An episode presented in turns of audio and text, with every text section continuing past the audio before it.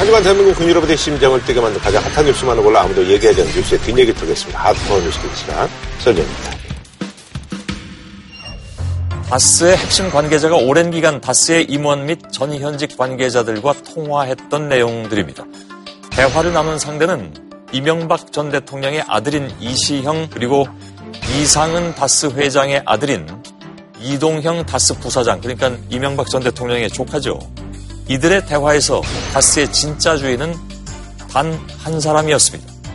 아버지 이상은 다스 회장에 대한 연민과 함께 회장님한테 내일 내가 찾아뵐 거야. 아무한테도 예. 얘기 안 하고. 그러면 예. 회장님 의견이 중요하잖아. 한- 아무리 뭐 필요 없는 뭐 의견이라도 회장님 의견도 중요하잖아. 결국 동영 씨는 시영 씨가 실제 주인이라는 식으로 얘기합니다. 시영이는 지금 MB 믿고 해서 뭐 자기 거라고 뭐 회사에서 마음대로 하고 있잖아. 첫 번째 소식은요. 다스 관련 녹취록 파문. 다스는 누구 겁니까? 3탄인데 이명박 대통령이 인척 중에서 이제 조카죠. 그러니까 이상한 씨 아들. 이 얼마 전에 이제 검찰에 이제 뭐 주두를 했는데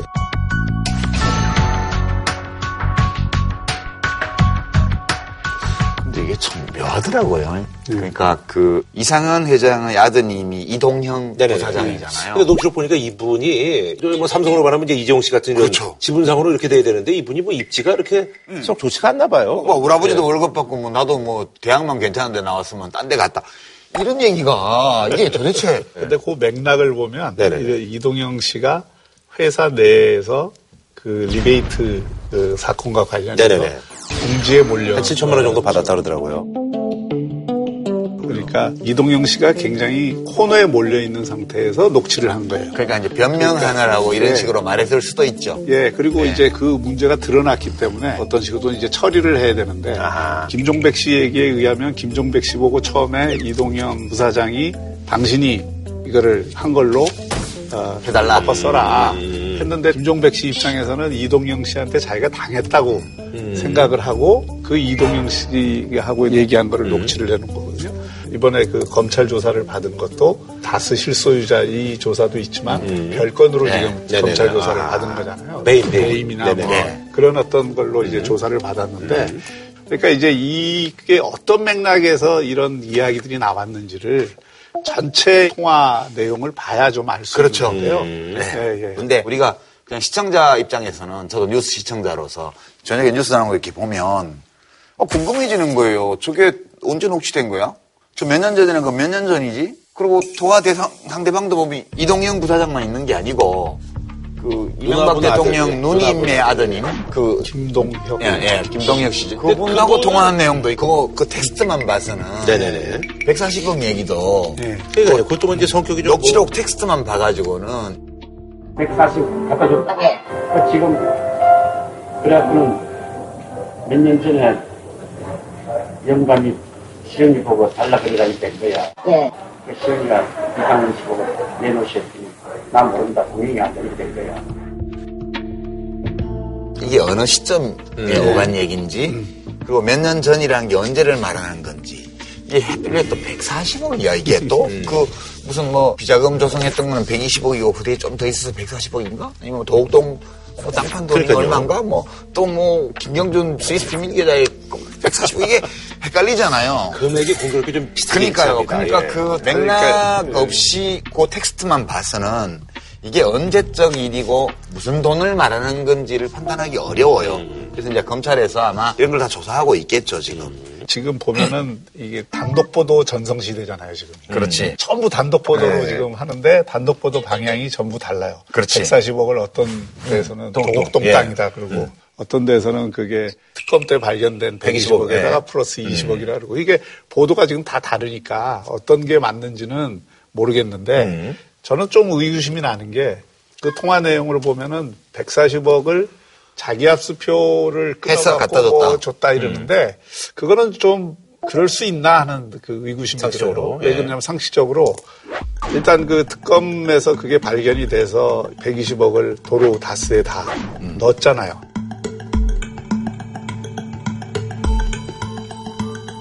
하나의 방법으로 넣은 게 아니고 그 반환을 하는 방법이 미국의 뭐 매출을 그 하는 걸로 해갖고 이게 다 넣은 건데 다스가 구멍가게도 아닌데 그 140억이 들어온 거를 그거를 개인한테 이렇게 하나의 자기 압수표를 끊어서 보냈다 이런 게 그 통화 내용에 얼마나 신뢰할 수 있는지 그거에 대해서는 조금 그렇죠. 조금 더 따져봐야 돼요. 이거를 뭐 중인 환실이에 이렇게 있을 리는 없으니까 뭐가 있었더라도 이게 은밀하게 진행이 됐으니까 이명박 대통령의 족하고 뭐 집안 사람이라 하더라도 누구나 그 내용을 정확하게 알고 있는 건 아니죠. 이 경우도 보면 누구 시켜서 했잖아, 누구 시켜서 했잖아, 뭐 했잖아 이렇게 얘기하는 게 본인이 직접 한 일이 아니고 다른 사람이 한 일을 전해 들은 거예요. 그래서 지금 보도에 나오는 이 녹취 내용만 가지고는 아하. 이게 뭐 이명박 대통령을 뭐 피의자로 해야 된다든가 이렇게 단정할 수는 없어요. 이 통화가 과연 이제 증거 능력과 증명력이 있느냐 하는 것은 검찰로서도 곤혹스러울 거예요. 아니 근데 이제 그 이렇게 뉴스를 보시면서 시청자로서 이렇게 머릿속에도 개인적으로 좀 정리하신 게 있지 않으세요? 정리 안 돼요. 지금 정리 안 보도 되네요. 나오는 어. 것만 봐서는 앞뒤가 연결이 잘 안 돼요. 연결이 지금. 좀안 되는 예. 개운한 부분은 없다. 지금 검찰이 소환 여부도 결정이 되지 않았지만 평창올림픽 이후로 하겠다 지금 이렇게 예예예. 발표를 했잖아요. 지난주 방송 들었나 봐. 우리 우리 모양 빠지게 아, 올림픽 앞두고 전직 대통령 포트라인 세우고 이러면 좋지 않아. 역시 유 작가님이 힘이 세 음. 보면. 썰전에 힘이 센 거지. 만약 그랬다면 네. 근데 이제 그건 두 가지 이유로 추정할 수 있잖아요. 하나는 올림픽 앞두고 전직 대통령을 또 소환을 하면 그거 자체가 빅뉴스뿐. 아니라 올림픽 분위기에도 별로 네, 좋지 않은 영향을. 미칠 거다는 정치적 고려가 있을 가능성이 하나 있고요.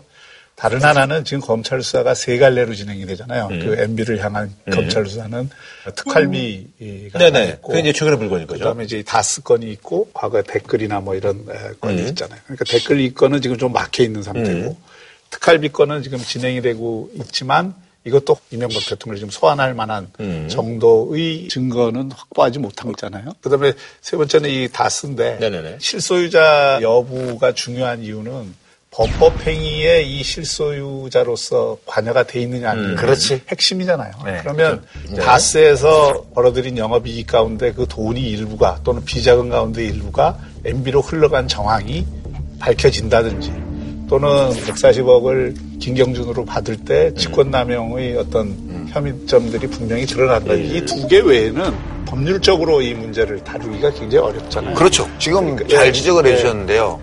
기무사나 뭐 국정원이나 이 정치 개입 음. 이거는 대통령이 시켰다고 누군가가 증언을 해야 승인되는데 그것까지 안 갔죠. 댓글 같은 이제 김관진 뭐 장관이라든 이런 분들이 이제 얘기를 해야 되는데 그거는 뭐 아니니까. 그렇죠. 예. 국정원 특활비도 이명박 대통령을 직접 갖다 줬다면 그거는 얘기가 달라요. 어, 뭐, 이- 뭐 2억 원씩 2억 원씩 두 번 해가지고 뭐 관저에 가서 이명박 대통령께 직접 드렸습니다. 이런 모르겠는데 이론적으로는 여러 가능성이 남아있기 때문에 이명박 대통령으로 직접 연결하기가 어려워요. 김희중 씨 같은 경우는 이제 그 저기 뭐 어쨌든 여성 행정관을 줬다는데 그분은 또 그러니까 지금 말씀하신 것처럼 연기는 지금 계속 무성히 피었는데 스모킹건이 없는 거예요. 사실. 그러니까 거기서 끊어지죠.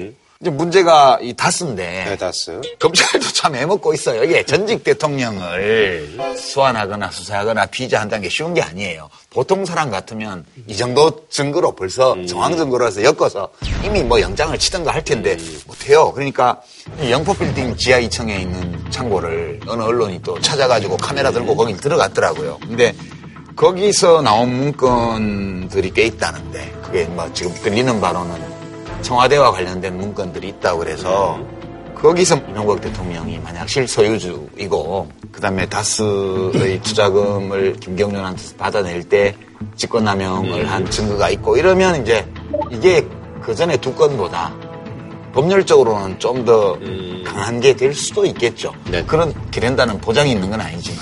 네. 지금 열심히 분석하고 있겠죠. 거기에 어쨌든 청와대 문건 일부가 들어간 건 틀림없어요. 아니 그런 이제 그래서 사실 그 이명박 전 대통령의 이제 친형, 뭐 예전에 이제 국회부의장도 하시고 이상득 전 의원이 소환 전에 의식을 읽고 이제 쓰러지셔서 의식을 잃을만도 하죠. 이분 예. 연세가 그렇죠, 그렇죠. 몇인데 네, 뿐만이 아니라 지금 실제로 건강이 안 좋아요. 음, 네네. 아니 건강이 좋은 사람도 이 정도 압박이 들어오면 맞아요. 이게 특활비죠. 네, 특활비 이제 관련해서 이제 예. 뭐, 그러니까 그 돈을 왜 그 당시에 줬겠느냐 하는 거에 대해서 대가성을 규명을 해야 되잖아요. 특활비를 줬다 그러면. 왜 줬냐? 그, 어, 아무 대가성 없이 줬다 그러면 그게 그냥 정치 자금이나 뭐 이런 게 돼 버리니까. 그렇죠. 정치자금법 위반이나 그거는 이런 게 되죠. 또 하나는 인도네시아 사건이 일어난 다음에 그 원세훈 원장이 자리가 위태위태하니까. 자리가 위태로우니까 대가성으로 로비를 한 거 아니냐 음, 이렇게, 이렇게. 검찰이 의심하고 있는 거죠. 이 유산에서 좀 설명을 해주신다면 그 예전에 그 국정원 직원들이 그 되게 망신당한 예, 사건. 그거 이제 쓱 들어갔다가 걸려가지고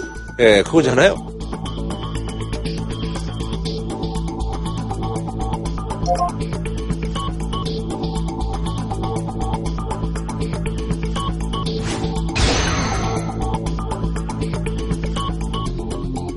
그러니까 그때 국정 아니 하려면 좀 들키지 말고 하든가.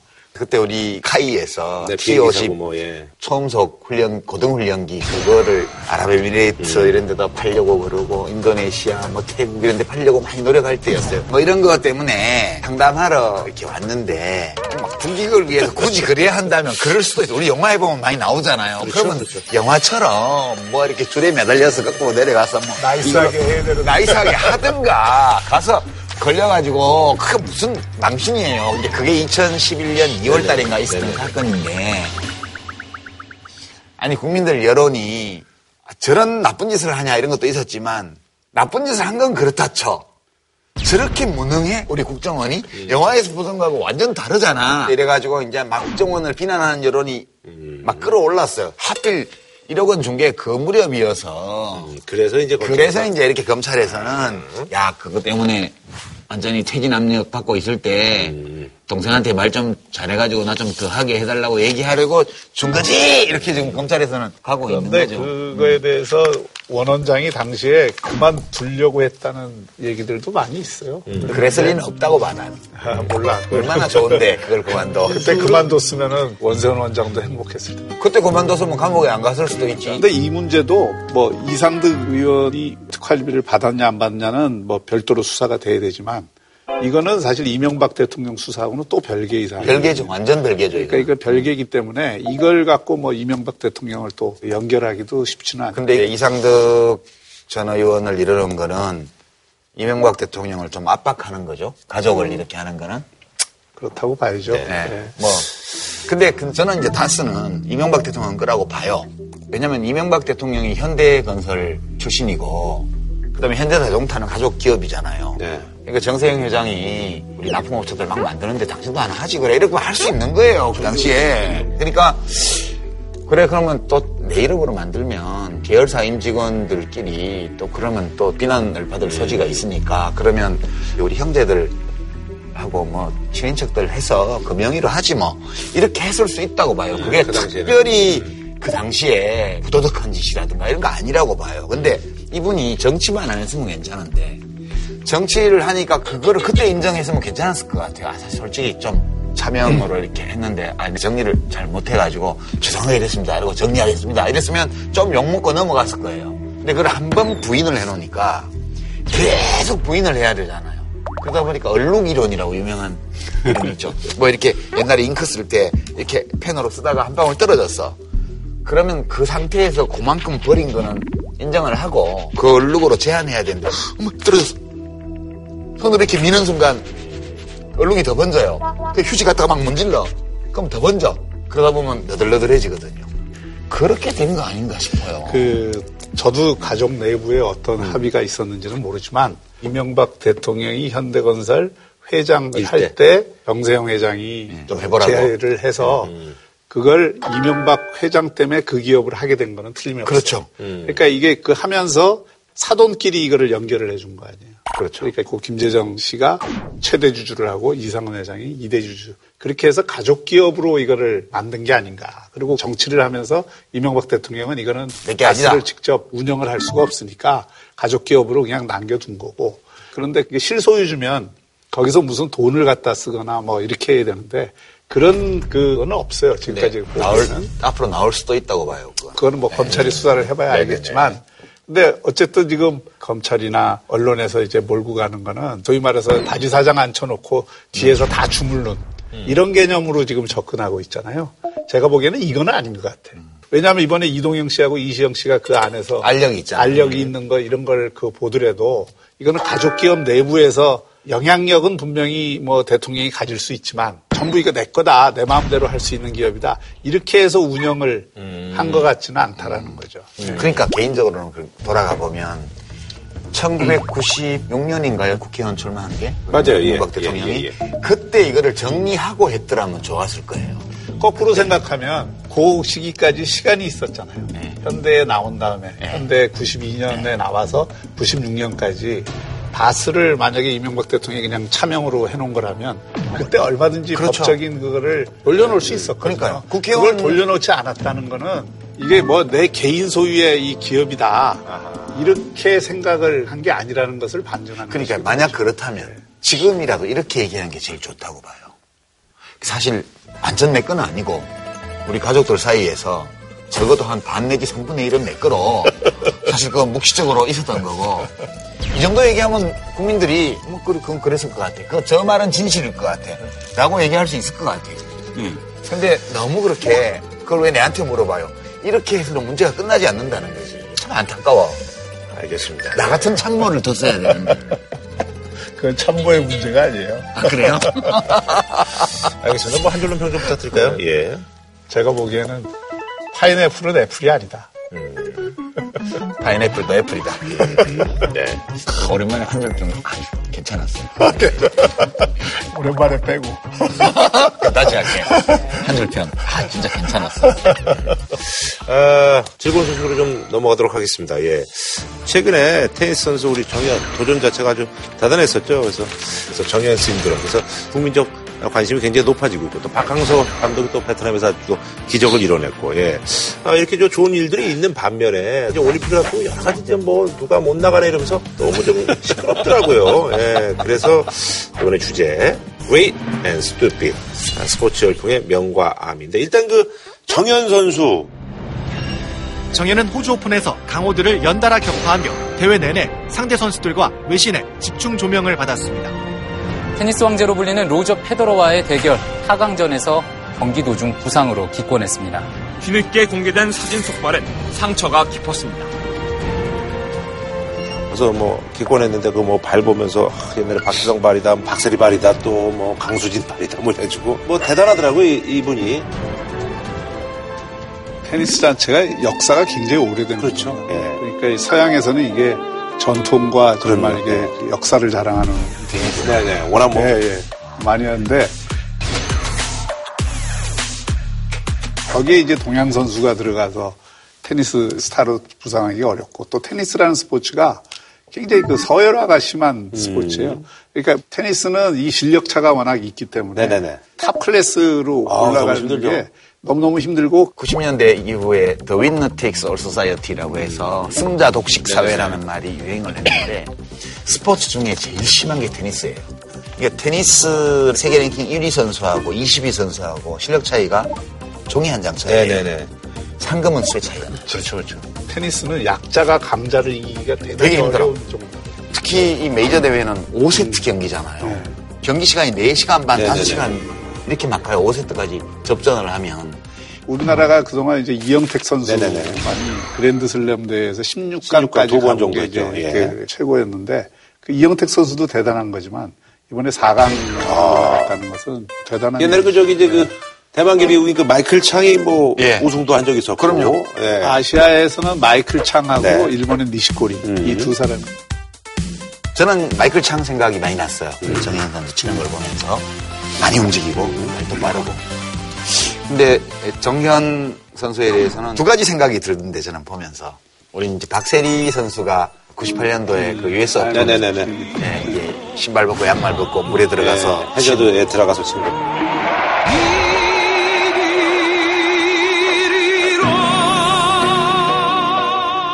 그거 10년 후에 그 LPGA를 한국 선수들이 지금 석권을 하는 시대가 돼버렸잖아요. 테니스는 그건 쉽진 않을 것 같아요. 예. 근데 테니스도 이거 비슷한 붐을 일으킨 선수가 보리스 네네네. 베커라고 18살에 윈블던 우승을 했죠.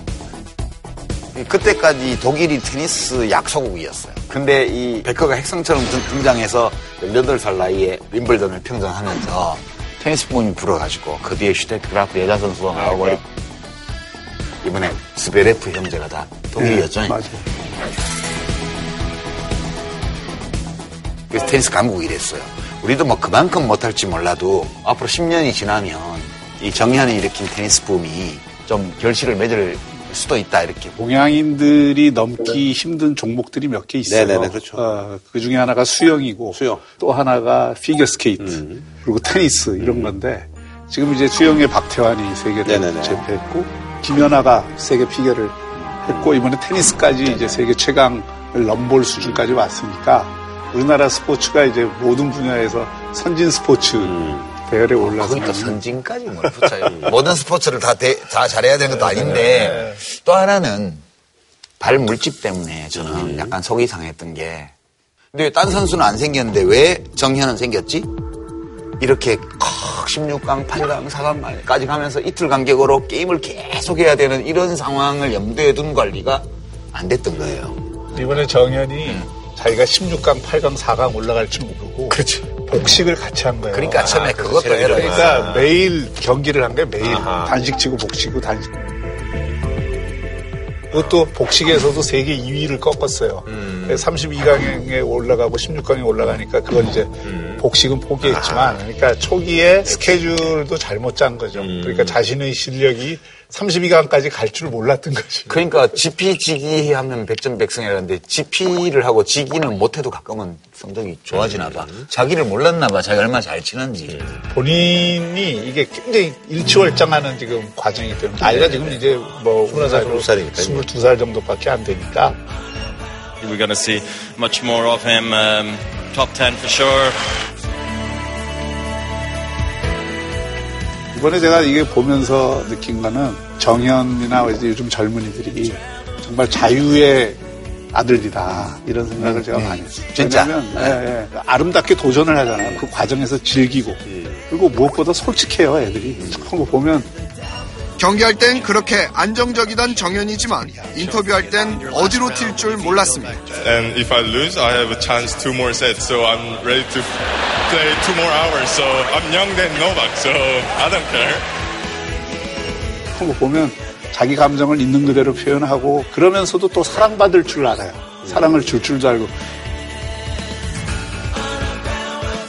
정현 같은 경우에는 문자가 들어오면 다 일일이 예, 답변을 300여 개를 한다는 거예요. 아직은 적게 와서 그래. 아유, 더 많이 굉장히 빨리 한대. 못해. 그래도 네, 이제 그래서 못해. 그 순식간에 해줄 정도로 정현 선수 소통을 할 줄도 알아요. 이게 마지막이에요. 앞으로는 못해요, 그거. 어. 아니 그러저나 이제 또 그 박항서 감독이 또 2018 아시아 축구연맹 23세 이하 챔피언십에서 최약체로 평가받던 베트남을 결승까지 오르게 한 것만으로 국민들은 환호하고 있다고 합니다. 저도 이제 또 우연찮게도 지난 주말에 베트남에 있었는데 뭐 통제가 되고 아주 난리 났더라고 막 오토바이가 막 그냥 뭐 하루 종일 다니고 막 그냥 밤에 막와 아주 뭐 진짜 장관이던데요. 제가 그거 네. 보면서 느낀 게 1982년인가 몇 년도에 하여튼 우리나라 청소년 네, 멕시코. 멕시코 세계 청소년. 네, 청소년 축구 아니 83년도입니다. 83년도인가? 예, 저희가 중학교 1학년 때 그래서 이제 수업을 아, 아. 빼고 그래서 그 당시 이제 김종부 선수라든지 네. U19. 예, 박정환 박정환 감독이, 감독이 네네. 그때 이제 그 느낌도 저도 받았어요. 네, 신년호. 네, 영웅이 됐잖아요. 김정부. 네, 맞아요, 맞습니다. 네, 네. 근데 이제 그때 뭐 청소년 축구야 다른 나라에 인기가 하나도 없잖아요, 사실. 네네네. 우리나라만 그 네. 청소년들이 축구 4강이 됐다는 것에 대해서 온 국민이 음. 흥분하고 열광을 했던 그런 기억이 있는데 원래 베트남도 그래, 그런 것 같아요. 변방은. 베트남도 성인들이 아직 뭐 힘을 못 쓰니까요. 근데 이제 왜 저렇게 되냐 이렇게 보면 베트남도 이제 현대사가 굉장히 아팠던 나라잖아요. 네네네. 거기가 이제 프랑스가 들어와서 식민 지배를 하다가 그다음에 2차 대전 때 일본이 들어와서 잠시 지배를 했는데 그때 자기들은 독립선언을 하고 자기네 나라도 수립을 했는데 프랑스군이 네, 또 다시 들어오고. 돌아가지고 10년 동안 또 전쟁을 하잖아요. 거기에.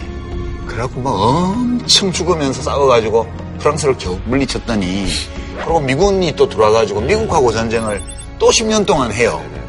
그래서 어마어마한 몇십 년간의 전쟁을 치르고 겨우 이제 통일 국가를 만들어서 사회주의 이거 해갖고 잘 안 될 것 같다 싶으니까 중국이 개방 개혁하기 전에 이미 도이모이라고 그래서 베트남식 사회주의라 해서 개혁 개방도 했고 그렇게 해서 지금 동남아에서는 그래도 잘 해온 네. 나라예요. 네네네. 그래도 역시 그 현대사의 고통이나 우리하고 비슷한 점이 좀 있죠. 네. 그래서 늘 변방이고 음. 억압당하고 억울한 일을 많이 당해서 뭔가 마음속에 꿈은 있는데 그걸 펼칠 기회는 없고 그래서 국제적으로 보면 별거 아닌 대회인데 아시아 축구 연맹 23세 이하 경기니까 세계 청소년 선권도 아니고 뭐. 예. 여기서 하여튼 8강, 4강 결승 간 것만으로 억눌려 있던 에너지가 터진 거죠. 그렇죠. 뭐 우리도 뭐 서울올림픽 때 뭐 2002년 월드컵 때 안 그랬나요? 네네네. 정치적으로는 여전히 이제 공산당 그 일당 체제이지만 사실상 자본주의화 돼 있잖아요. 네네. 그렇죠. 근데 이게 사실 잘 이렇게 어우러진다기보다는 뭔가 엄숙주의적인 분위기가 있어요. 근데 자기들의 힘으로 뭔가를 이렇게 응집할 수 있는 계기가 그동안은 충분치 않았던 거예요. 그렇죠. 근데 이번에 이 축구가 네네네. 그런 어떤 역할을 했고 그 역할을 하는데 박항서. 감독이 중심적인 지, 지도자로서의 역량을 발휘했다는 게 근데 참 베트남이 남북으로 긴 나라잖아요. 네. 긴 나라여가지고 통일성이 약해요. 거기다가 이제 수도는 하노이인데 거기는 옛날 북베트남 수도고 지금 호치민시는 옛날 사이공이잖아요. 사이공. 베트남에. 그러니까 이제 통일된 지 45년이 가깝지만 그래도 그 정서적인 괴리감이나. 문화적인 차이나 이런 것들이 꾸준히 있어요. 있어 왔단 말이에요. 근데 이번에 23세 이하 축구긴 하지만 그래도 드물게 국민적 에너지를 하나로 모으는 그런 역할을 한 것 같아요. 이게 거기 우리는 이제 박항서 감독이 거기 가서 그걸 해냈기 때문에 한국의 축구 팬들은 묘한 시선으로 베트남 응원하는. 네. 네? 니들 우승 먹어라.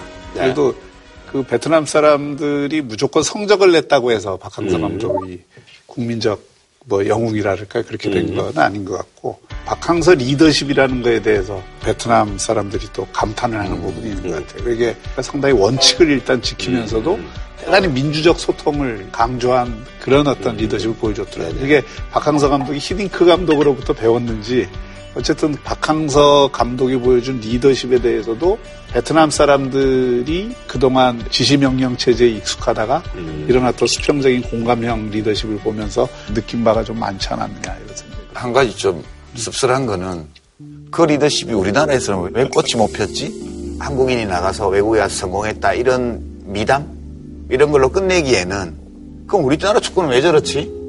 아니 뭐 우리가 뭐 우승 못했다는 게 문제가 아니고 우리나라는 사람이 없는 거야? 사람이 없는 게 아니죠. 사람을 못 알아주고 훌륭한 능력을 가진 사람도 뒷받침을 못 해줬다는 뜻이잖아요. 네네. 그래서 차제에 한국축구협회는 이번 베트남 대표팀과 박항서 감독의 성공에 대해서 네. 그렇게 대오각성하는 계기로 삼아야 되지 않을까. 우리나라 스포츠계가 제일 고질적인 문제가 연고주의와 파벌주의거든요. 이게 모든 분야에 있어요, 사실. 요, 뭐 유도는 용인대네. 네. 뭐 그리고 여기 지금 나오는 것도 이제 그 한체대. 한체대. 예, 한체대하고 고대하고 뭐 예전부터 얘기가 많았었잖아요. 그래서 심석희 선수가 아주 뭐 간판인데 이 선수가 뭐 폭행당해가지고 이탈했다가도 다시 들어오고 뭐 이 문제부터 해서 그러니까 이게 이제 한국 스포츠가 갖고 있는 고질 중에 하나가 성적 제일주의거든요. 특히 개인 종목 의 경우에 성적을 내기 위해서 이 스파르타식 훈련을 시키고 그 스파르타식 훈련이 관철이 안 될 때는 때로는 폭력을. 폭력도 행사하고 막 이런 문화가 오랫동안 있었고 지금도 그런 잔재들이 지금 남아 있는 거죠. 빙상 연맹이요. 사실은 이제 지금 빅토르 안, 네. 안현수 선수가 이번에 이제 러시아 약물 문제 때문에 참여가 아, 좌절됐죠. 근데 그 지난번 소치 동계올림픽의 3관왕이잖아요. 우리나라에서 대표를 안 시켜줘가지고 국적을 변경한 거 아니에요. 이때 보통의 경우라면 다른 나라로 국적까지 온거 하면서 올림픽 나오냐 이렇게 비난할 만도 한데 대부분의 빙상 팬들이 안현수 네, 씨를. 예. 응원했어요. 그래 거기 가서라도 해라 하고 싶은 거. 그리고 우승했을 때 다 축하한다고 해주고요. 그러니까 이 얘기는 무슨 얘기냐 하면 우리 빙상연맹이 하루 이틀 문제가 아니라는 거예요. 바가지가 어느 한 군데만 뚫려가지고 물이 새는 게 아니고 오래전부터 여기저기 뚫려 있었던 연맹이에요 이게. 그러니까 이번에 사실 뭐 연맹이 폭력을 행사한 건 아니고 코치가 폭력을 행사한 거지만 빙상계의 분위기를 보여주는 거잖아요. 세상이 달라졌어요. 그리고 지금 매맞고 운동할 에, 사람들이 별로 없어요. 그것도. 국가대표의 세계 챔피언이에요. 국가를 대표, 해서 올림픽에 나가는 선수를 때려서 어쩌자는 거예요? 이게 무슨 막 성적 지상주의다라는 어떤 말을 갖다 대기가 민망해요. 예. 이미 기성세대의 사고방식이나 관행에서 벗어나지 못한 그 결과가 이런 일들을 초래하는 거거든요. 아니, 그 저는 이거 보면서, 아, 이거 너무 후졌다, 정말. 그 해당 코치를 영구 제명하는 걸로 끝날 문제가 아니고 빙상연맹 자체가 그러니까 빙상연맹이 지금 이런 일이 이번만이 아니잖아요. 네, 몇년 전에 있었잖아요. 4년에도 있었고 계속 지금 이게 반복되는 일이기 때문에 정말 적폐는 여기 있는 거예요. 아니 그리고 이제 저 행정착오 때문에 팀추월 네, 우리 저 노정현 선수 같은 경우도 이제 다시 이제 뭐 다시 뛰기로 이제 얘기가 됐습니다만 이것도 참 말도 안 되는 해프닝이고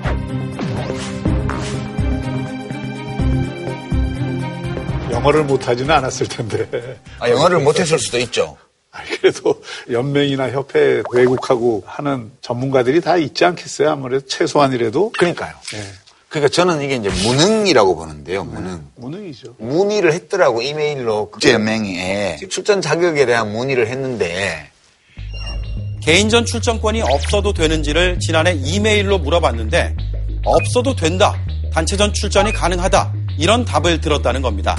하지만 저희가 ISU에 직접 이메일로 연락해서 대한빙상연맹의 주장이 사실인지 물어봤습니다.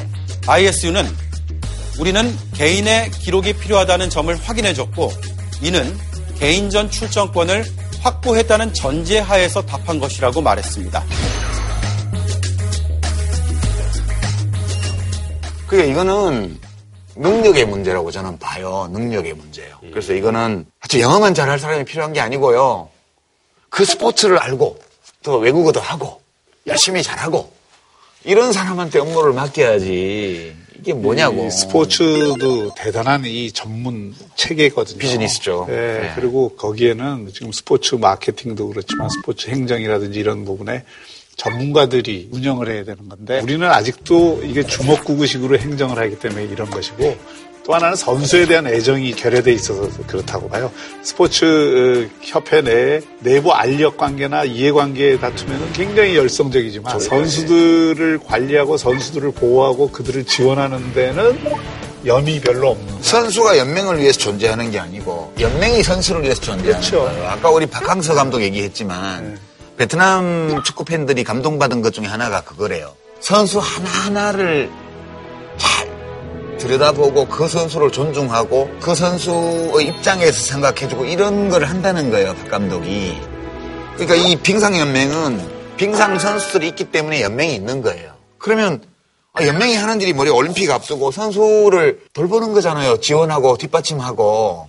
근데 이게 기본적인 거 출전 자격을 가는, 가는 것도 안 알아보고 혼자서 크, 열심히 하다가 노선영 선수 너무 속상해서 너무 서운한 그런 서름과 이런 걸 토로했다가 연맹 회장이 이제. 사과를 하니까 출전을 하겠다고 그랬는데 서운한 거는 대회 끝나고 또 얘기하기로 하고 예. 이제 좀 털고 많은 시민들이 응원하고 있기 때문에 일단 지금부터 다시 연습하고 훈련하고 몸 만들어서 그래도 출전 기회를 갖게 된 네네네. 것도 천우신조죠. 그러니까 이게 자격은 안 됐는데 네. 아, 그 러시아가 이제 러시아에서 출전을 못 하게 되는 바람에 개인 쿼터를 받은 것이죠. 네. 그러니까 팀 경기도 그렇죠. 하게. 이 알파인 스키 국가대표 네. 이제 좌절이 됐는데 이거는 또 요거랑 조금 또 다른 상황이더라고요.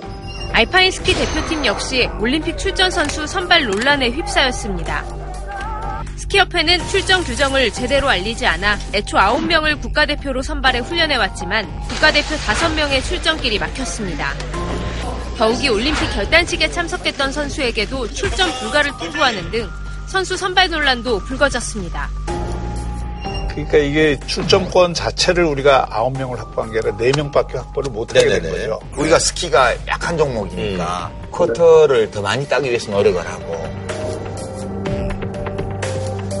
우리가 또 확보한 쿼터가 있으면 거기 맞춰서 발대식을 했어야 되잖아요. 예. 근데 무턱대고 쿼터는 넉 장밖에 많이, 없는데 예, 아홉 명 예, 발대식 해놓고 많이 불러놓고선. 예. 그러니까 이제 소속 팀에서는 막 이제 출전하는 줄 알고 막 축하 트윗도 올리고 뭐 뭐 다 했을 거 아니에요. 그 친구들도 다 나가는 줄 알았는데. 홍성군청에서 잔치도 해주고. 그러니까요. 그게 얼마나 머쓱해요. 근데 이제 문제는 그 4명을 확보해서 거기에 대한 성적 순으로 이 선수 선발을 해야 되는데 네네네. 성적과 무관하게 경성현 선수를 탈락을 시킨 네. 거예요.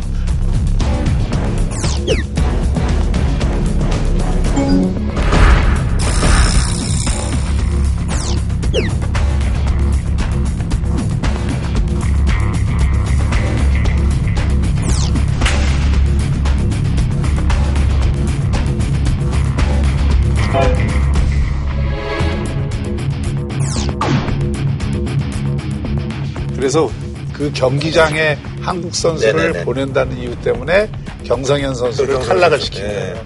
아니 물론 새로 경기장을 지어놓고 그 종목에 한국 선수가 한 명도 없으면 뭐 좀 연맹으로서는 좀 면이 안 서는 면은 있죠. 그렇지만 그것 때문에 선수 선발의 규정 원칙을 다 어기고 거기 나갈 선수를 집어넣어 버렸다는 거는 연맹의 체면 유지를 위해서 공정성에 대한 공정성? 예. 어떤 의식 그다음에 스포츠맨십 이런 걸 다 위배한 거잖아요. 그러니까 경성현 선수 입장에서는 정말 마른 하늘에 날벼락이 네네네. 떨어진 거고.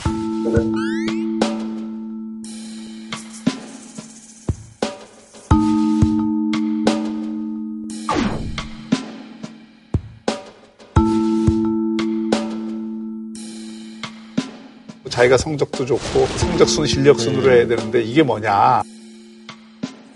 또 올림픽 그냥 구색 맞추기에 자기가 희생됐다 이렇게 봐서 본인이 페이스북에 강제백수 고맙습니다. 그 말을 올린 거죠. 그리고 본인이 그래서 그거를 못 참고 법적인 소송을 했잖아요. 예, 그러니까 이거는 정말 이거 올림픽 주최국으로서 떳떳하지 못한 거죠. 거기다가 뭐 빙상연맹은 왜 이러나 몰라. 무슨 뭐 나이 제한 이런 거 요새 회사에서 직원 뽑을 때도 함부로 나이 제한 못하게 돼 있는데. 이거 참 무슨 국가대표 훈련장 사용하는데 26살로 하고 내년에는 27살로 하고 이게 뭐 하는 건지 모르겠어요 도대체 뭐 30대 후반까지 이렇게 뛰는 선수들이 쟁쟁한 선수들이 많은데 26살이면 진짜 한참 때인데 이건 진짜 좀 이해가 안 가는 그런 축사더라고요.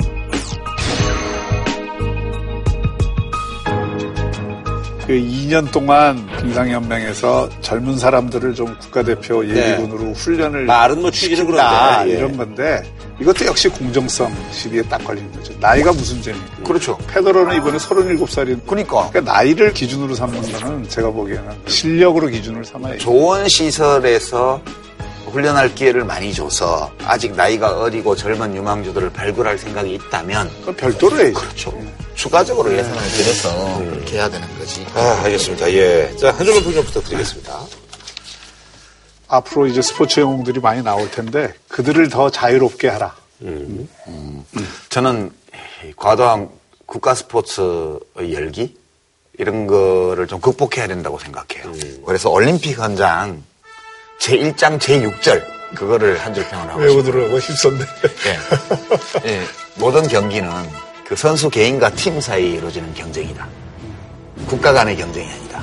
그래서 저는 우리 시민들이 이 평창 동계올림픽을 감상하실 때 선수 한 사람 한 사람, 팀 하나하나의 플레이를 봤으면 좋겠어요. 요즘 그래도 많이 좀 인식들이 그렇게 좀 바뀌셨더라고요. 시민들은 좀 바뀌었는데 진짜 협회라든 이런 데서 아직까지. 올림픽 정신에 맞게 올림픽을 감상하자. 알겠습니다. 다음 소식은요. 지난주에 경제계 아주 유명한 인사들이 그래서 이제 현안을 논의하는 다보스 포럼인데요. 아, 트럼프 대통령이 한 18년 만에 참석해서 화제가 됐습니다.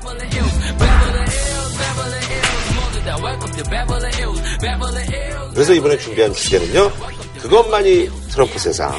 트럼프 대통령 연설 파문인데, 근데 사실 여기 예전에 뭐 기업인들도 많이 가고 그러는데, 트럼프도 예전에 뭐 돈 많은 기업인이었는데, 초대는 이게 다보스 포럼이 세계 천대 기업 기부금으로 운영이 되거든요. 네네. 그래서 이게 회원이 되려면은 여기에 연간 매출액이 7억 달러 이상이 아, 돼야 일단 기본적으로 매출액이 돼야 되고. 그 회원이 된 사람들이 매년 13,000달러의 음. 회비와 2만 달러의 참가비를 내고 행사를 여는 것이기 네. 때문에 그야말로 전 세계 다국적 대기업들의 잔치라고 할 수 있죠. 원래 이제 세계 이제 경제 포럼인데 이제 다보스에서 열린다고 해서 다보스 예. 그리고 이게 물론 대기업들이 그렇게 돈을 대서 하긴 하지만 중요한 의미를 갖는 것은 그 해에 국제사회에서 어떤 어젠다를 음, 네네. 중심적인 어젠다를 할 거냐 이런 게 이제 상당히 영향력 있게 구성이 된다는 점에서 해마다 정초가 되면은 이 다보스 포럼의 주제가 뭐냐 음. 그래서 어떤 이슈가 논의되냐가 화제가 되는 것이죠. 다보스 포럼에 대해서 매우 우호적인 평. 음. 비판적인 평을 할 것 같아서 그래서 이거 열리면 막 거기서 앞에서 시위도 하고. 그럼요. 예, 하잖아요. 반세계화 반세계화 시위의 타격 대상이에요. 다보스 포럼이. 지금 잘 설명해 주셨는데 이 지구 제국을 향해서 나아가고 있는 이 21세기에 지구 자본주의에서 제일 잘 나가는 0.000000001%의 모임이에요. 그들만의 잔치. 그래서 어떻게 앞으로 우리의 부를 더 늘릴까를 같이 머리를 맞대고 서로 정보를 교환하고 실제적으로 보면 뭐 그럴 수도 있다는 얘기죠. 그러니까. 그렇죠. 여기서 이렇게 하자 이러면 그 방향으로 가니까요. 센 사람들이 모였으니까. 그럼 결국은 이 사람들이 모여서 이렇게 가자 해서 가는 게 지구인 내지 호모사피엔스를 위해서 꼭 좋으냐? 그런 보장은 없는 거지. 그러니까 자기들끼리만은 면이 잘 안 서니까 국제기구 수장도 초대하고 돈도 다 내주고 그죠? 비행기상표 다 내주고 호텔도 뭐잘 잡아주고 하잖아요. 그러는 데요. 근데 이제 비판적으로 네, 비판적 시각이 뭐, 얘기를 예. 하는데 다보스 포럼 세계가 함께 추구해야 될 의제들을 다 선정을 해요. 그러니까 이게 일종의 전 세계적인 싱크넷이라고 봐야지 무조건 다국적 기업의 이익을 위해서 또는 초엘리트들의 이익만을 위해서 움직인다 이렇게 보는 거는 저는 뭐 그건 그냥 동의하기가 아니, 저도 좀 그렇게. 보지는 않아요. 초의 엘리트들이 세계를 위해서 이렇게 하자. 우리 지혜를 모으자. 이렇게 하고 있어요. 주관적으로. 그러나 그분들이 지구를 위해서라고 생각하는 내용이 아무래도 그분들이 많은 분들이잖아. 이 요거 영향을 받는 거예요. 아니 근데 그동안은 사실 그런 이유 때문에 사실 뭐 오바마라든지 뭐 이런 사람들이 참여를 안 한 건가요? 미국 대통령 중에 클린턴 대통령이 간 뒤로 처음이죠, 이번에. 예. 예. 그, 그런 이유 때문에 안 간건 어, 아니고. 이미 이게 슈밥이라고 하는 다보스 포럼의 주창자 자체가 하버드 대학 출신이기 때문에 미국이 뭐 이 포럼을 의도적으로 배척한다든지 그건 이런 건 아니고. 전혀 뭐 굳이 안 가도. 예, 아, 예, 예. 굳이 안 가도 거기서 알아서 다 잘해줘. 그러니까 뭐. 그 사뮤엘 헌팅턴 같은 사람은 세계의 경제의 통합과 번영을 추구하는 사람들을 다보스맨이라고 이름을 붙였거든요. 그래서 다보스맨이 주도하는 세계 이런 거 있죠. 거기에는 이제 우리 유 작가님 얘기한 것처럼 초엘리트들이 주도하는 세상이라는 그게 있기 때문에 반대쪽에서 보면은 이거는 그렇죠. 세계의 어떤 일종의 이데올로기적인 지배기구다. 그러니까 이게 비판할 소지는 있죠. 소지가 있는 게 지구 정경련이에요. 음, 그럴 수 있겠네요. 우리나라에서는 돈 많은 사람들이 옛날 전국 경제인연합회나 혹은 경총회 우리나라 모이는데 정경련보다는 훨씬 지구 전체의 이익을 위해서 여러 가지 어떤 의제들을 다 선정을 해요. 아니 그러니까 근데 이제 미국 역대 대통령들 이제 참석을 안 했는데 이제 트럼프는 자기가 이제 하고 싶은 말이 있었나 봐요. 그래서 이제 참석을 해서 파문을 일으키고 있는데 뭐 아무래도 의도된 거겠죠, 뭐. 예. 작년에 시진핑 주석이 연설을 했거든요. 네. 근데 그 시진핑 주석이 정말 세계화주의자로서 자신을 새롭게 세상에 선보이고 엄청 아이러니컬했죠. 예, 자유무역의 선봉자가 예, 됐어요. 예, 예, 예. 그래서 시진핑 주석에 대한 국제사회의 평가가 굉장히 그 호전돼 있어요. 어, 정말 그래도 중국 공산당의 어떤 지도자로서 그런 면모만 가지고 있었는데 알고 보니까 이게 자유무역의 신봉자고 다보스 포럼이 가려고 하는 거하고 거의 괴를 같이 하네. 그러니까 공산당 그래서 일당 독재를 해도 자기들 돈벌이에만 좋으면 박수 쳐주는 거예요. 그렇잖아. 나쁘게 보면. 지휘를 하셔야 되겠네. 시, 시진핑이 아, 다보스 포럼 국내에서 아니 중국 공산당이 일당 독재하고 언론의 자유를 탄압하고 막 그렇게 하고 한국하고 할 때도 마음에 안 들면 하나는 내려서 막 자유무역을 해치고 이러는데도 거기 와서 우리 중국이 자유무역의 수호자가 되겠습니다. 이러고 하니까 요거는 이게 도움이 되잖아. 그런데 이번에는 아이러니컬하게도 다보스 포럼을 주도했을 뿐만 아니라 세계화를 주도했고 자유무역의 선구자였던 미국이 보호무역주의를 내거니까 이게 다보스 포럼 취지하고 정신하고 안 맞잖아요. 그렇지. 그래서 다보스 포럼 내에서도 트럼프 대통령 의 연설에 대해서 뭐 야유가 야유하고, 나오고 여러 가지 비판적인 목소리들이 많이 나왔던 거죠. 파문이 일었죠. 네. 뭐. 근데 뭐 트럼프 대통령은 그분의 존재 자체가 파문이어서 뭐 새롭지도 않아요. 근데 트럼프 대통령은 그거를 무시하고 와서 트위터에는 well received 이런 표현을 써요. 아, 내 그 연설이 먹히더라고. 잘 먹혔어. 어, 어. 그리고 미국에 대한 투자가 더 잘 될 거야. 이렇게. 항상 같은 패턴이 그렇지. 예.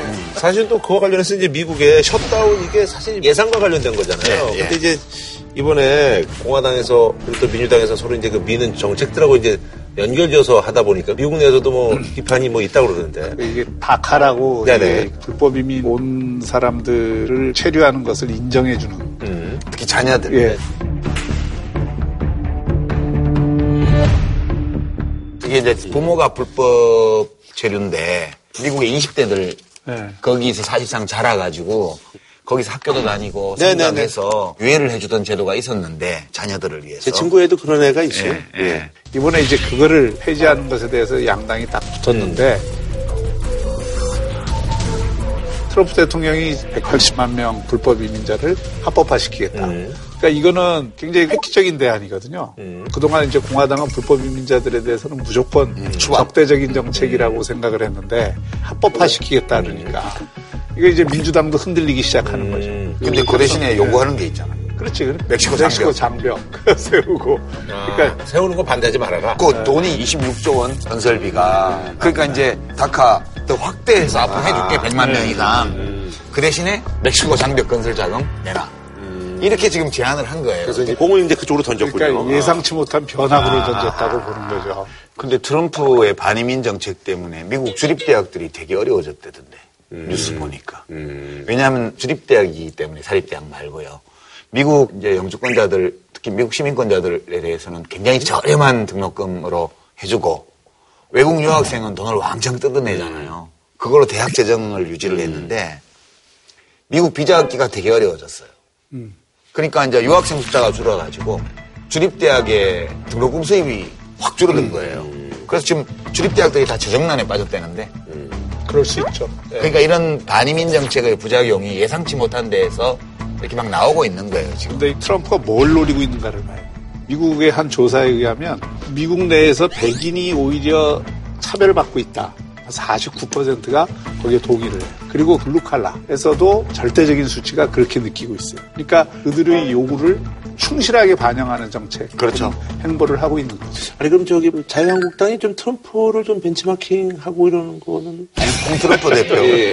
홍 트럼프 대표가 뭐 그렇게 하고 있죠. 비슷하게 하고 있는데. 아니 근데 그저 트럼프는 되고 홍 트럼프는 지금 고전인 이유는 우리도 그런 게 먹히던 시절이 있었어요, 옛날에. 이제 미국도 트럼프 4년을 겪고 나면 많은 변화가 일어날 거예요. 예. 근데 트럼프의 캐릭터가 정치를 하는 사람으로서 옳고 그름의 잣대 없이 네네네. 유불리를 기준으로 해서 권력 게임을 하는 사람이에요, 기본적으로. 이런 캐릭터를 가진 사람이 연방 대통령이 되었을 때 무슨 일이 벌어지는지에 대해서 미국 국민들이 지금 학습하는 중.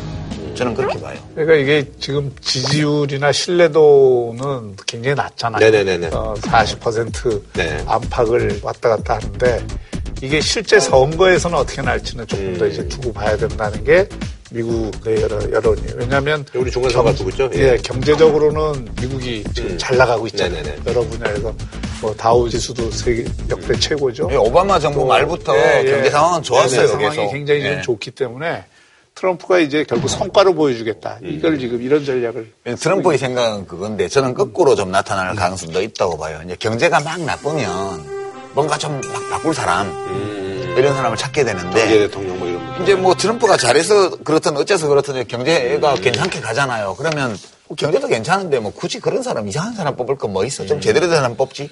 이렇게 될 수도 있는 거거든. 음, 알 수가 없어요. 예. 알겠습니다. 뭐 그럼 흔들는 평으로 좀 마무리 짓도록 하겠습니다. 그 누가복음에 보면은 그런 얘기가 있거든요. 자기를 높이는 자는 낮아지고 자기를 낮추는 자는 높아질지어다. 지금 트럼프 들으라고 하는 소리예요. 예, 예. 워낙 자화자찬을 많이 하니까 예. 기왕 트럼프 대통령에 대해서 하는 김에 미국 언론인 여러분 좀 띄워주세요. 음. 가짜 뉴스 소리 좀 안 하게. 알겠습니다. 자, 다음 소식은요. 조사위가 이게 이제 2차 조사위라고 하는데요. 발표를 했습니다. 법원 행정처 판사의 그 사찰 문건이라고 이제 불리고 있는데 예, 법원 행정처가 판사들을 적색, 청색, 흑색 이 세 가지 색깔로 분류한 추천 문건을 비밀리에 만들고 판사 개인에 대해서 뒷조사를 한 정황까지 드러났습니다. 이 문건을 보니까 정부 청와대하고 이제 대법원 간의 어떤 유착 뭐 의혹이 좀 이렇게 드러나고 있는 그런 상황이어서 사건이 지금 확대되고 있습니다. 그래서 이번에 준비한 주제 빨간 판사 줄까 파란 판사 줄까 판사 사찰 문건 공개 파문인데요. 어, 보니까 이제 빨간 판사가 1등, 판사가 2등, 검정이 3등 뭐 이렇게 되네요. 예. 검정은 사실상 등에 예, 예. 아니, 근데 이제 그이 조사위원회가 어떤 계기로 출범한 건지 일단 좀, 이게 추가조사위원회라고 그러더라고요. 예. 예. 그리고 이게 추가조사위원회라고 그러더라고요. 예. 예. 그 양승태 대법원장이 있을 때인데요. 어떤 판사를 법원 행정처로 불러들였는데 그 중에 그 양형심사위원회 상임위원을 하던 분이죠. 그분이 비번 걸린 원문건 보다 보면 뒷조사 비슷한 이런 것도 나올 텐데 뭐 좋은 취지로 한 거니까 너무 놀라지 말고 그런 식으로 얘기를 지난번에 저희가 다뤘었죠. 했죠. 그래서 이제 그 판사가 뭐 그런 게 있냐 항의를 하고 난 못하겠다 이러니까 다시 또 법원으로 또 발령을 해서 보냈어요. 그러니까 이제 잠시 법원 행, 행정처에 왔다가 다시 보냈고 그게 이례적인 인사였기 때문에 이게 어떻게 된 거냐 설왕설래하는 과정에서 그런 얘기들이 다 나온 거죠. 뭐 판사 뒷조사 문건이 있단 말이야. 그때가 막 박근혜 대통령 블랙리스트 때문에 난리가 나 있을 텐데 그럼 대법원에도 그게 있는 거야? 법원에도? 그럼 그게 작년이네요? 작년이지. 아, 박근혜 대통령 이제 탄핵 그 시점. 그 시점에. 야, 그때 이제 뉴스가 약간 좀 묻힌. 아니에요. 그때 이것도 큰 사건이었는데 그 뒤로 이제 양승태 대법원장 체제 때 1차 조사를 했는데 컴퓨터도 제대로 안 열어보고 그런 거 없다 이렇게 발표를 해서 사람들이 안 믿어. 그래서 새 대법원장 김영수 대법원장이 와서 또 2차 조사위원회를 만들어서 아, 요번에요. 네, 아, 한 두세 달 정도 조사를 해서 그 결과를 이번에 발표를 한 거예요. 했는데 그 정보공개 청구했던 시민단체에서 조사 보고서를 공개해버렸어요. 이제 그것이 언론의 보도가 상세히 되면서 지금 2차 파동이 온 거죠. 네. 그 이번에 이제 그 블랙리스트냐 아니냐 하는 그 내용은 일반적으로 법원 판사들의 성향을 분류한 것은 아니고 음. 사법행정위원회라고 하는 법원 행정처의 자문 조직이 있습니다. 음. 그 법관들의 의견을 골고루 반영을 해서 법원 내의 여러 가지 어떤 행정이라든지 음. 또 사법제도 개혁이라든지 이런 데 대한 자문을 구하는 기구인데 그 자문위원들을 선정하는 과정에서 어, 이러이러한 사람들이 자문위원이 됐으면 좋겠다. 하는 취지로 이제 판사들 성향을 조금 분류를 하고 분류한 내용을 고등법원장들한테 회람을 했다는 거죠. 그 자문위원회 그 이제 구성원도 이제 판사분들인데. 그렇죠. 주로 판사. 지금 빨간 판사, 파란 판사 그게 그냥 모든 판사를 근데 그럼에 있어서 이제 그 이게 이제 법관들 사이에서 이제 설왕설래하는 게 이제 아니 그래서 뭐 인사상의 불이익을 받은 것도 아닌데 이게 무슨 뭐 블랙리스트냐 이거 만든 것 자체가 또 블랙리스트 아니냐 뭐 이런 얘기가 나오고 있는 거군요 그러니까 블랙리스트는 아니고 red, blue, 블랙리스트. 그, 이 부분에 대해서는 굉장히 법관들 사이에서도 판단이 다른 것두 같아요. 생각은 어떠세요, 그러니까 두 분은? 그건 분명하죠. 법, 법관들을 어떤 형태로든 이런 식으로 성향을 네네네. 이, 그 게재를 하고 분류를 했다는 거는 적절한 게 아니에요. 음. 특히 이렇게 바깥으로 이게 공개됐을 때는 사찰로 비춰질 가능성이 음. 굉장히 높은 부적절한 행위를 한 건 틀림이 없죠. 네. 근데 그 사법행정위원회를 구성한 과정을 그러나 보면 음. 이런 분류를 한 이유가 양 극단을 배제하기 위한 의도가 음. 들어가 있는 것 같아요. 그러니까 진보적인 판사가 안 된다 이게 아니고 진보적인 판사 가운데서도 너무 강경한 아, 입장. 완전- 아, 완전 가진. 사람들은 좀 사법행정위원회 전체 운영을 위해서 배제했으면 좋겠다는 의견을 법원행정처가 가진 것 같고 또 친 그 음, 친정부. 법원 행정처 인사들도 조금 배제를 하고 그 중간 영역에 있는 사람들로 사법행정위원회는 구성이 됐어요. 뭐 어떤 인사상 불이익을 주기 위한 그런 건 아니다라는 면에서 그 블랙리스트는 아니다라고 그나마 그쪽에서는 빠져나갈 구멍이 있는 거구나. 거고. 이 블랙리스트가 청와대나 여러 부처에서 했던 게 문제가 됐을 때는 지원 배제 명단이었잖아요. 그렇죠 그렇죠 예. 이런 개인과 이런 단체는 돈 주지 마라 예, 예. 국가 예산으로 지원하는 거를 주지 말고 음. 심지어는 연예인들 경우에는 출연을 시키지 마라. 뭐 하던 프로그램에 같은 거, 예. 이렇게 해서 문제가 됐잖아요. 네네네 어 그럼 대법원에서도 그런 걸 만들어서 음. 얘는 승진시키지 마. 얘는 저 주요 보직에 보내지 마. 이렇게 한 거 아니냐는 의심이 든 거예요. 근데 이제 이번에 2차도 조사를 했는데 신뢰를 받기에는 어려워요. 왜 그러냐면 지금 말씀하신 거는 인사에 관한 게 아니잖아요. 좁은 의미에서. 넓은 의미에서 보면 자문기구에 누가 들어가냐 이런 것도 판사들은 또 명예가 될 수 있으니까 중요하긴 한데 정기 인사라든가 이런 데 하라고 한 건 아니죠. 근데 자문위원회가 그 법원행정처의 그 자문위원회가 좀 뭐 파워가 있어요? 아니 그런 건 아니고. 그런 건 아니고. 자문기구인데 이 자문위원회는 대법관인 법원 행정처장이 위촉하는 자리예요. 음.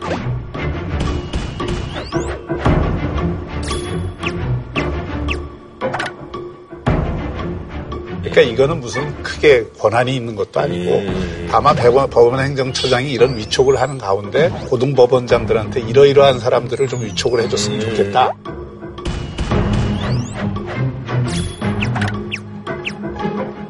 하는 의견을 제시한 그러니까 파란. 판사들을 주로 해줬으면 좋겠다. 아니, 빨간 판사.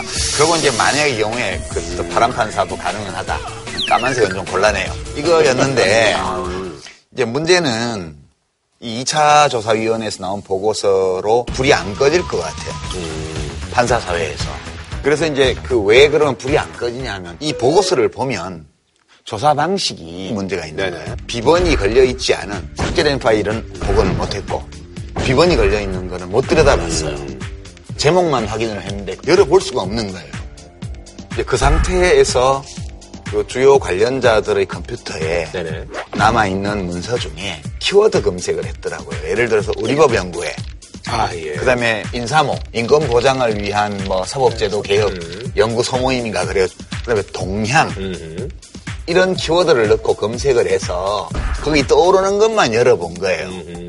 근데 문제는 깊게는 보기 좀 힘드네요. 예, 이 법원 행정처 차장을 했던 임종헌 씨가 여기 key man인데 이분의 하드디스크 드라이브, 그 다음에 SSD라고 그래서 자료 처리를 하는 드라이브가 있어요. 그거를 법원 행정처가 안 줬어요. 그 키워드를 넣어서 한 것만 해도 충격적인데. 그러면 그거 못 열어본 자료에는 뭐가 있으며 법원 행정처는 왜 안 주며 그 다음에 그 당사자들은 동의를 하고 와서 입회를 해서 그런 공부와 관계없는 거는 다 이렇게 처리할 수 있게끔 하려는데 아무도 안 나왔어요. 그러니까 조사가 충분히 되지 않았어요. 그리고 박 교수님 아까 말씀하신 사법행정위원회 위원 선임과 관련된 거는 이 이번 조사 결과에서 문제가 된 것은 일부예요. 주로 이제 세 종류의 문제가 발견이 됐는데 첫 번째가 인사에 관한 거. 뭐 정규 보직 인사는 아니지만 승진 보직 이런 건 아니지만 여하튼 이것도 인사니까 여기에 등급 분류를 하고 성향별로 조사를 하고 그 내용이 매우 저열해요. 이게 판사가 판사에 대한 그런 인사를 위한 정보를 담는데 너무너무 저열해. 옛날에 무슨 안기부에서 운동권 학생들 뭐 성향 분류하는 듯한 그런 느낌의 저열한 내용이 많다는 게 첫 번째 문제고요. 두 번째는 사법부의 독립성과 관련된 문제예요. 이게 이제 우병우 민정수석과 법원 행정처 사이에 원세훈 전 국정원장의 재판과 관련해서 네네네. 항소심. 오간 얘기들 이런 것도 보면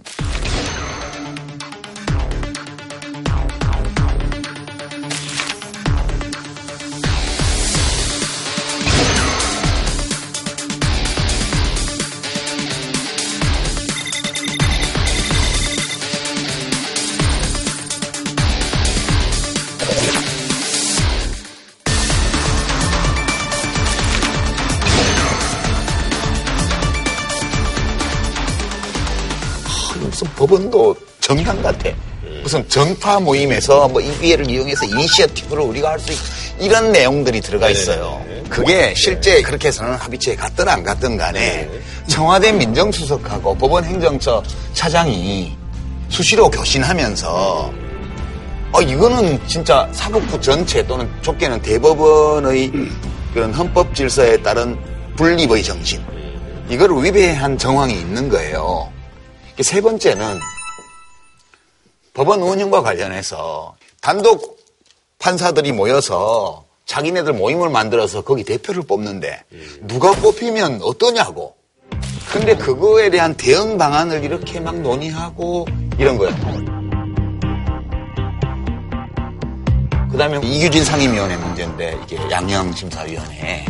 이분이 굉장히 또 임종헌 차장 다음으로 핵심적인 위치를 갖고 있는데 이 우리법 연구회의 뭐 연구 모임 활동이라든가 세미나라든가 이런데 누가 뭐라고 발언했고 누가 뭐라고 발언했고 이게 다 나오고 부비장으로 들어간 거예요? 그럼 뭐야?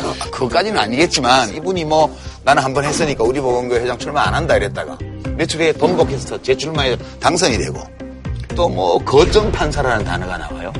각 법원에 거점 판사를 통해서 정보를 모으고 이런 내용들이 막 나오는 거예요. 인사, 그다음 사법부의 독립성, 그리고 사법부의 자체 운영 이거에 관한 문제가 다 드러났으면 총체적인 난맥인 거지 이게. 그런데 원래 이 법원 행정처가 맡고 있는 일은 사법부의 독립을 위해서 사실 우리나라에서 형성한 겁니다. 원래 법원 행정처가 없으면 법무부가 되게 이게 아. 그렇죠. 법원, 을 이게 보좌하니까 어떤 좋은 의도로 출발한 거네요. 독립성을 그렇죠. 네, 독립성. 보장하기 아. 어려우니까 법원 행정처가 음. 대법원장을 잘 보좌해서 아. 이그 법원을 잘 운영을 해라 독립적으로. 이런 취지에서 법원 행정처가 하긴 검찰은 저기 이제 거예요. 법무부가 통제하니까 그렇죠. 그러네요. 근데 우리 저 유작가님도 기관장 해보셨고 저도 음. 기관장을 해봤지만 특히 대법원장 같이 그 조직의 수장이잖아요. 그럼 법원행정처라는 건 대법원장을 보좌하는 조직. 그렇죠. 서포팅하는 그럼 법원 내에 있는 모든 일에 대해서 음. 이 동향 보고를 할 수밖에 없어요. 대법원장이 일단 알아야 될 거 아니에요. 아하. 뭐 그러니까 뭐 이런 사찰을 하라는 건 아니고 음. 이러이러한 이들이 법원에 있고 뭐 예상과 그 인사와 뭐 끊임없이 여러 가지 어떤 보고를 하게 돼 있어요. 음. 특히 우리나라 지금 대법원 조직은 대법원장이 거의 제왕적 그러네요, 대법원장이라고 보니까. 어. 할 만큼 강력한 조직이기 법무부에 때문에. 터치도 없고 그러니까. 예. 그래서 법원 행정처가 법원 인사를 좌지우지하는 이런 조직이 되다 보니까 굉장히 막강한 권력을 가진 조직이 돼요. 그러니까 이게 엘리트 판사들이 같은 법원- 판사들이 막 점수 매기는 거네, 그러니까. 그렇죠. 법원 행정처를 다 가려고 하는 거지. 음. 법원에서 요직을 맡을 수 있는 일종의 출세 코스 비슷하게 돼 있기 때문에. 그러니까 사법 엘리트들의 노른자위 보지. 물론 우리나라 이제 법원도 많이 발전하고 사법부도 발전해서 재판은 공판 중심주의로 가기 때문에 사실 개별 재판에 개입하는. 거는 사실 지금 거의 어렵게 돼 있어요. 어쨌든 인사상에는 대신 인사. 인사권을 가지고 대법원장이 추진하는 기본 정책들이나 음. 사법제도 방향 그런 거에 대해서 반대하는 의견이 있다든지 또는 법원 내에 국제인권법 연구회처럼 정치적 성향을 달리하는 어떤 조직이 있다고 할때 음. 대법원장한테는 그 동향 보고를 하게 돼 있다고요. 아니에요, 그거는. 왜 왜 안 해? 그 아니. 하게 돼 있지. 아니 이런 그- 거는 행정부의 장관도 이런 보고 안 받아요. 어떻게 하냐면 이제 내가 대법원장이에요. 그러면 그런 위원회를 만들어서 우리 사법 발전을 도모해야 되는데 무려 이 위원회가 네 개야. 그러면 내가 판사를 다 모르잖아요. 몇천 명이나 되는데. 그럼 어떻게 해요? 그럴 때는 고등법원장이나 지방법원장이나 이런 법원장들이 판사들을 잘 알잖아요. 그런 공문을 쫙 보내서 추천 좀 해달라고 해요. 법원 행정처에서 그 다음에 좀 추리는 작업을 하고 중복될 수도 있고 하니까 그러고 대법원장한테 이렇게 했으면 좋겠습니다라고 안을 만들죠. 그럴 때 공식적인 판사 인사 파일이 다 있잖아요. 그걸 가지고 하는 거예요. 아니 제, 제 말을 네. 조금 오해하면 안 되는데 이번에 이 법원 행정처에서 음. 이 제기된 이 문제가 잘했다는 게 아니고 아니, 뭐 저도 뭐- 잘했다는 게 아니고 그 다음에 지금 임종원 파일을 공개를 꺼려 하잖아요. 근데 그거는 대법원장한테 보고하는 내부 보고 자료인데 일반적인 보고 내용들이 다 음, 네네네. 들어가 있는 거예요. 네. 그리고 또 개인의 입장에서는 개인이 썼던 컴퓨터니까 음. 거기에는 공개하고 싶지 않은 파일들도 다 있을 거라고요. 음. 그 법원 행정처의 그동안의 오랜 관행과 문화 속에서 각종 법원에서 있었던 일에 대한 동향 보고는 굉장히 많을 거예요. 근데 이거를 그렇다. 전부 아. 불법적인 사찰이다 또는 블랙리스트다 음. 이렇게 보기는 어렵다는 거죠. 근데 파일이 못 열어본 게 700개밖에 안 돼요. 네. 700개 겨우요. 이 700개를 가지고 2차 조사위원회에서 했던 방식으로 여기에 필요한 키워드를 넣어서 또 적출하면 돼요. 법원 행정처가 일을 하다 보면 어떤 사생활의 비밀이라든가 등등과 관련해서 밖으로 노출시키면 안 되는 문서가 있다고 쳐요. 그러면 본인이 와서 옆에서 같이 입회하라 그러잖아요. 제가 만약 임동헌 전 차장이라면 아 그래요? 그럼 같이 보시죠 뭐. 가서 그럼 제목 보면 알잖아요. 사실 이거는 내가 뭐 사적으로 주고받은 메일 뭐 해놓은 거고. 그러면 열어보면 되잖아요. 옆에 가는 판사가 뭐 맞네. 이거는 빼고. 그렇고 문제되는 것만 적출해서 책임질 게 있으면 지면 돼요. 근데 지금 난 동의 못해. 나 입회 안 해.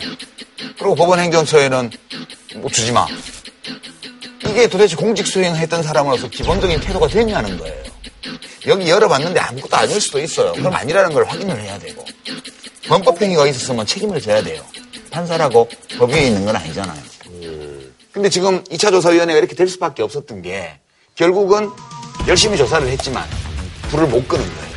3차 조사로 음, 그런 행위 때문에. 예. 그 부분에 대해서는 법원 내에서도 이견이 있는 거예요. 근데요, 예. 이 문제는 결국은 대법원 자체에서 3차 조사위원회를 해서 임정헌 씨가 협조를 하고 이렇게 해서 거기서 매듭 짓는 게 좋아요. 지금 2차 조사위원회 보고서 나온 것만 봐도 직권남용이나 이런 혐의가 있어요. 뭐 대법원 판사라도 법을 어긴 게 있으면 이미 지금 고발이 돼 있잖아요. 아, 고발은 돼 있지만 고발이 돼 있기 때문에 법률적으로 본인들 입장에서는 파일을 여는 순간 자기 방어권이 보장이 안 된다고 볼 수도 있어요. 근데 그렇게 되면 강제 수사를 할 수밖에 없는 거예요. 이거는 이렇게 여론이 계속될 거라면 참 곤란한 상황이 생겨요. 여러 가지로. 왜냐하면 고발은 들어왔고 그리고 아직 못 열어본 파일이 700개나 있고 그럼 예컨대 검찰에서 고발 사건이니까 이제 압수수색 영장을 발부를 받아야 되는데 법원에 압수수색 영장 청구를 하면 어느 판사가 이걸 해주겠어요? 그럼 안 해주면 그러면 판사는 법 위에 있냐? 라는 여론이 또 생길 거라고요. 그러면 이거는 우리 헌법에 의해서 상권 분립으로 돼 있는 건데 이거를 검찰에 들어가 가지고 강제 수사를 한다는 거는 좋지 않은 거예요. 예, 모양새만 안그 좋은 유게 작가님. 말씀대로 본인들이 이거를 동의를 해서 파일을 그렇죠. 보게 해주고 이렇게 하면은 그게 이제 순리로 풀리는 거죠. 근데 이 문제가 조금 복잡한 거는 법원 내에 진영 싸움 비슷하게 지금 돼 있어요. 음, 찬반이 이제 그러니까 뭐. 예를 들어서 조금 아까 말씀드렸던 법원 행정처가 청와대하고 뭐 의논을 해서 원세원 원장 재판에 대해서 전원 합의로 보내는 것에 대해서 대법관들에게 영향을 줬느냐 안 줬느냐. 줬느냐. 예. 이 문제도 굉장히 쟁점이 돼 있잖아요. 근데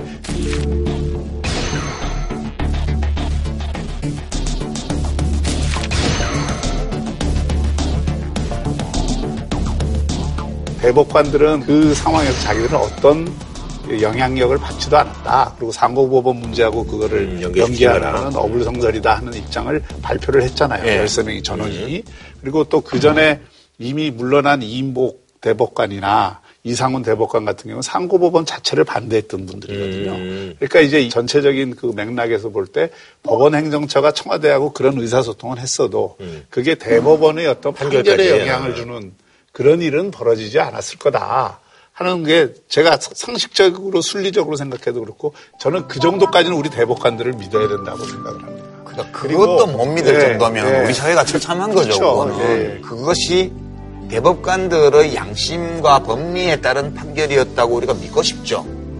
그것과는 무관하게 원세훈 재판은 파기환송되었다. 이렇게 믿고 싶어요. 저도 믿고 싶은데 근데 이렇게 법원행정처 차장이 중심이 되어서 민정수석하고 수시로 통화를 하면서 그게 문서에 기록이 남아 있잖아요. 그러면 이 문제는 그냥 우리를 믿어주세요 하고 갈 문제가 아니고 이거의 진상규명은 해야 된다는 거예요. 그래야 미수 사건이 될 거 아니에요. 연기가 모락모락 나고 이 냄새가 싹싹 풍기는데 고기 안 구웠다. 그렇게 말하는 것만으로는 안 된다는 거예요. 그죠? 그런데 네. 이번에 2차 진상조사위원회도 그런 문제가 있었잖아요.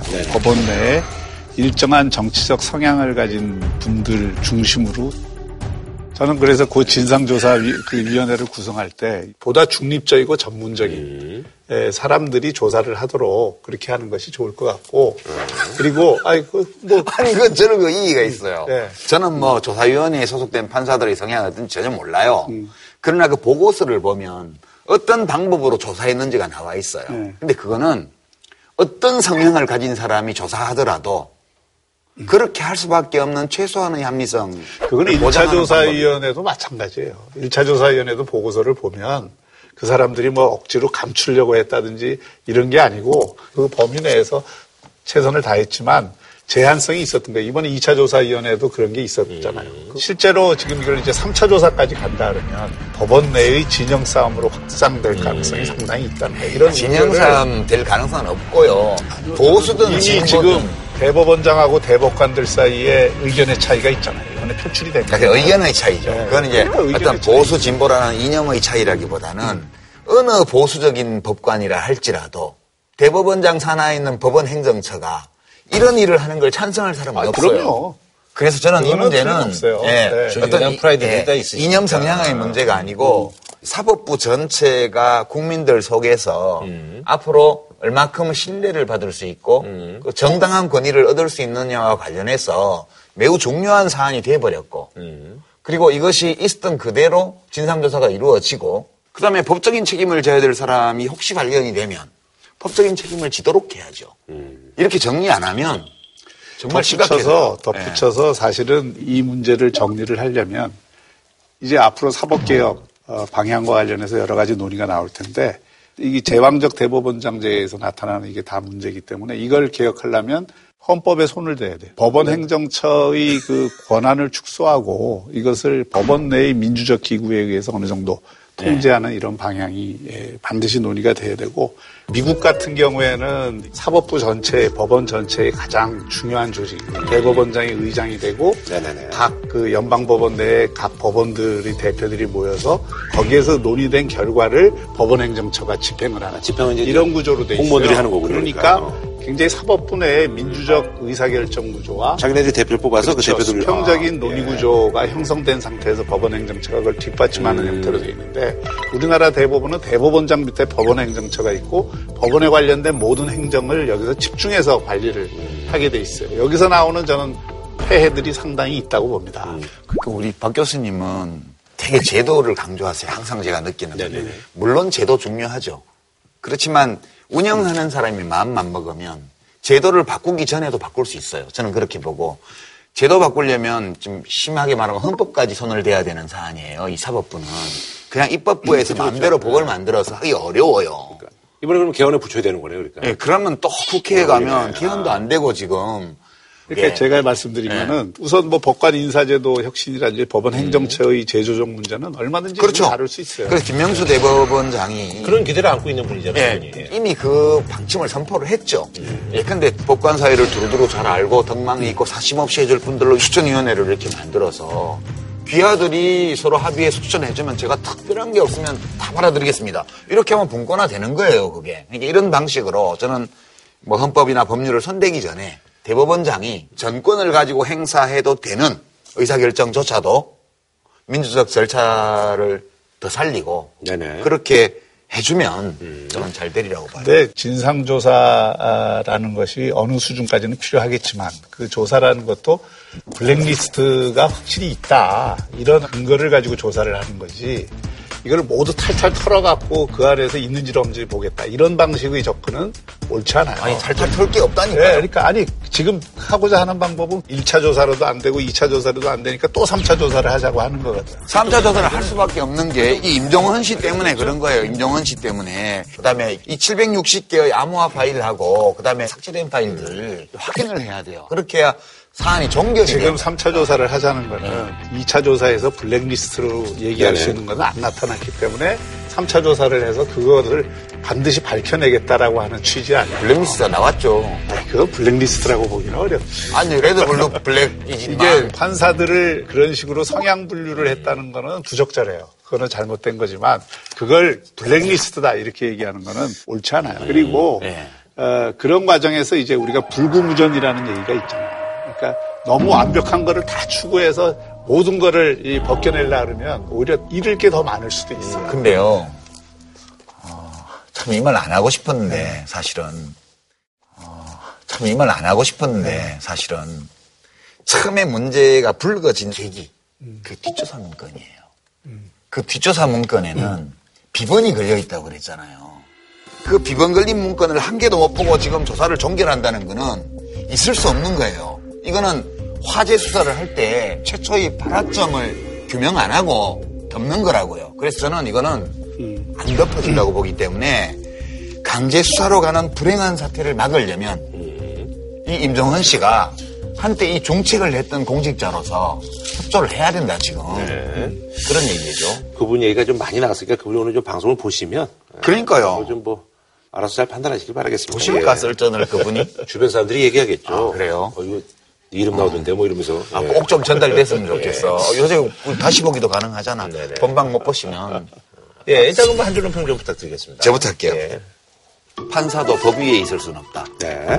이 법원에 따라서 대법원 스스로 문제를 말끔히 정리해 주기를 바랍니다. 이번 계기를 통해서 사법 개혁으로 승화되기를 바라면서 그러나 그 과정에서 논쟁이 지나치면 진리를 잃는다. 네. 알겠습니다. 아니, 논쟁을 끝까지 해야 진리를 발견하죠. 속담이야. 아, 그래요? 지나치면 진리. 그런 훌륭한 속담이 있습니다. 알겠습니다. 저희는 다음 주에 찾아뵙도록 하겠습니다.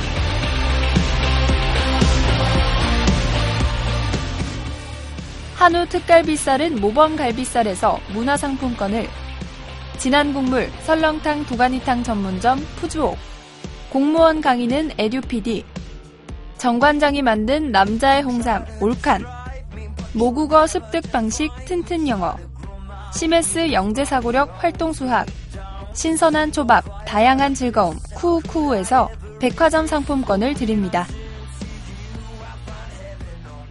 JTBC